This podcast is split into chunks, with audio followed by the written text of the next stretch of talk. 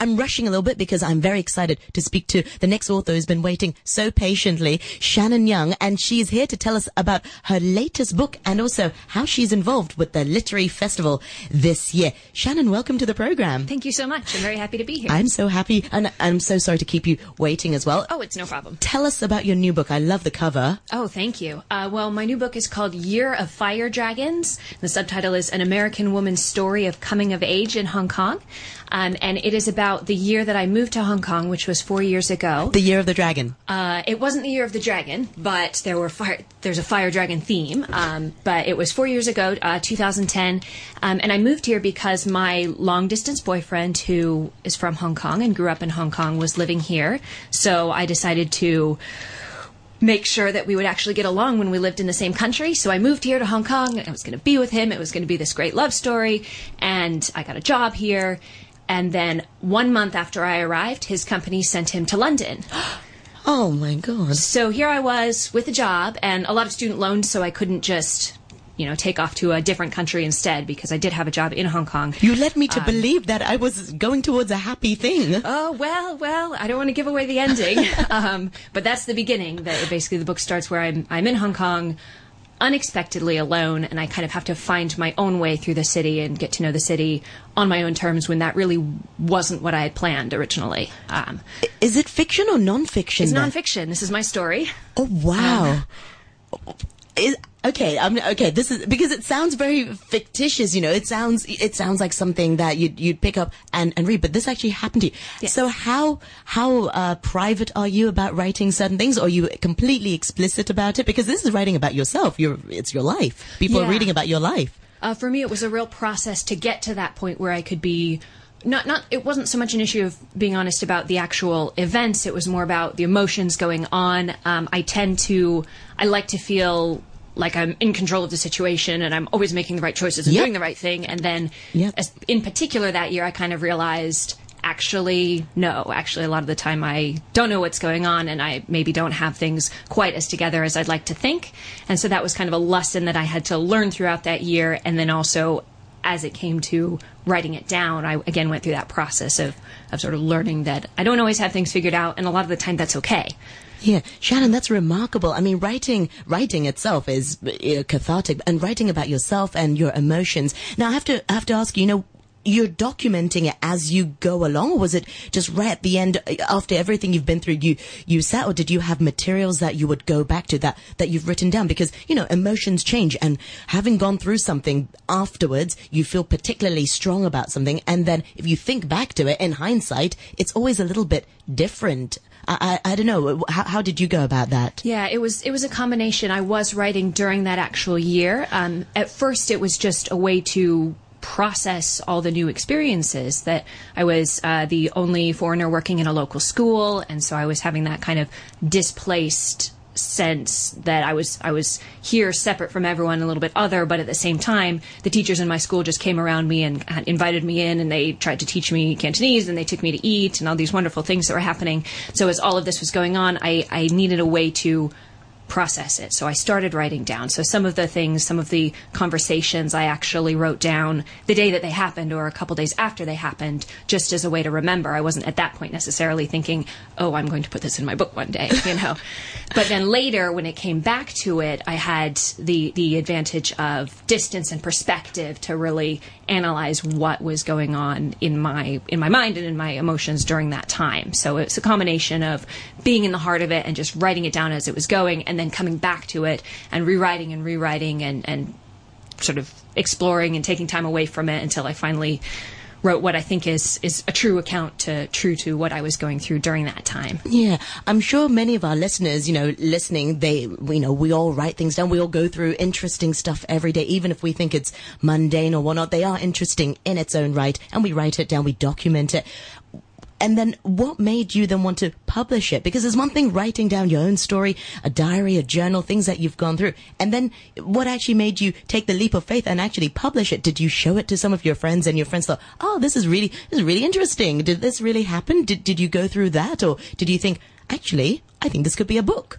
Yeah, um, I think part of it was I, I read a lot. I love reading, and so I would start to see stories and kind of enjoy the the structure of books and the experience of reading books, but I also always wanted to work in publishing. That was my original goal. I wanted to move to New York City or to London and become an editor and all of those things. Wow. And I couldn't do that because um, I I graduated from university in 2009 when the global economic situation wasn't particularly good, especially for publishing houses, which is why I went into teaching instead. So it's something that I was always interested in, wanted, in and wanted to do eventually.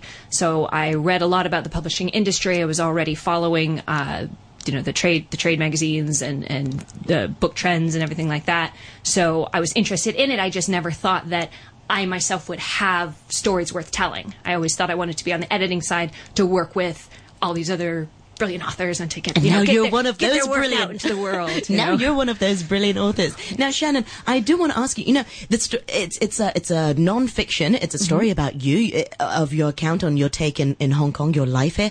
How do you make it readable? You know, because these are things that have happened to you. How do you water it? Take out irrelevant things because you know every day is a new chapter, if if you like. How do you take out the relevant stuff that you want people to read? How do you decide what's interesting really to to put into the book, and how much of it?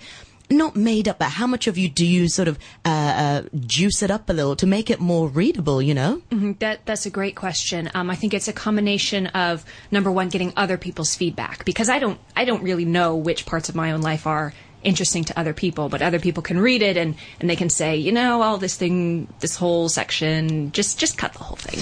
And so I had I had some really really good critique partners who Wow. uh, we were we would work on each other's books, send chapters back and forth, and they would just say, love this bit, write more about this, and you can probably condense those three chapters into a couple paragraphs and you'll be fine.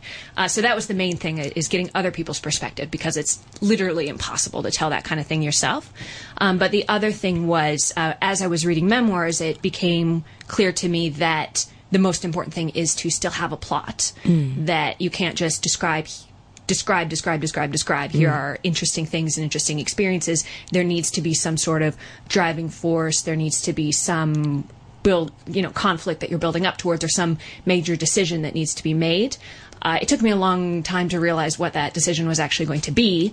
Um, but I guess it was helpful that there was this real life drama in my life where I literally didn't know whether or not this man that I'd moved across the world for would, you know, Oh, whether I would a- end up being with him in the end. Um, so that was really the drama of that year is, you know, will, will I leave Hong Kong to be with him? Will he come back here to be with me? Will we, will we give up because circumstances have just kept us long distance for so long? So there was that sort of central drama.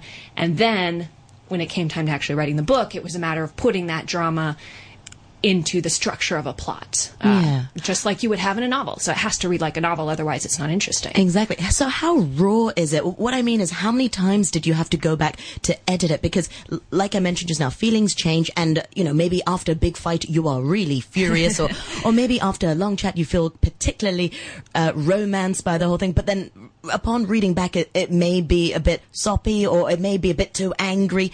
How many times do you have to actually review a, a chapter or, or that part of your life before you think, okay, it's going to be readable for other people. Other people can relate to it. Or actually, you, you trust your own judgment the first time round. Yeah. Um, well, the first time that I decided it was finished, um, I at that point had already been getting feedback from other people, so I was able to get some perspective. And it was, of course, after the year, the year of Fire Dragons was was finished. Um, but it wasn't actually good enough then. The first time I decided it was finished, it wasn't finished. Um, but then I would I would leave it alone for a while or send it out to friends to read. And when you're constantly begging your friends to read your book, sometimes it takes them some time to get back to you. So then maybe it would be a couple months, and people would get back to me with their comments. I would then go back into the book and read it again and realize, well, this is not finished at all. So it was a combination of getting distance from the the actual writing and getting dis- even more distance from the actual experiences and then being able to come at and look at it again with fresh eyes. I so think- it's really really finished now when you read it. I think it's great now. But And it's remarkable because, you know, there's something about being a reader and then actually then taking the leap of faith and actually writing. And Shannon, you're so young and, you know, I consider you a local, well, it's been described that you're a local author, which you are because you wrote about Hong Kong and moving to Hong Kong. So you will be actually giving a talk, uh, this Saturday, uh, sorry, this Sunday, uh, at 10 10, uh, 10 a.m.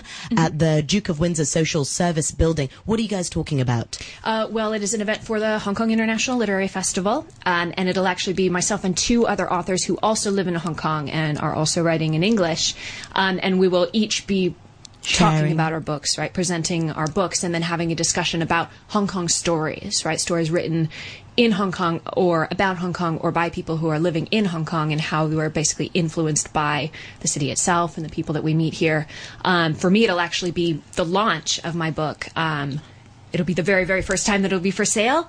And so I'm pretty excited about that as well. So I'm, I'm going to view it as kind of a, a book party, even book- though it's yeah. 10 a.m. on a Sunday. Yeah, why great. not? That's how it should be done. Yeah. Thank you so much, Shanna. I really, really enjoyed chatting with you. And best of luck with your book launch on, Thank on you so much. Sunday. Yeah, thank you so much for your time. Guys, go to festival.org.hk and book your tickets for this Sunday, 10 a.m. to meet Shannon Young. Many thanks. All right. Thank you so much.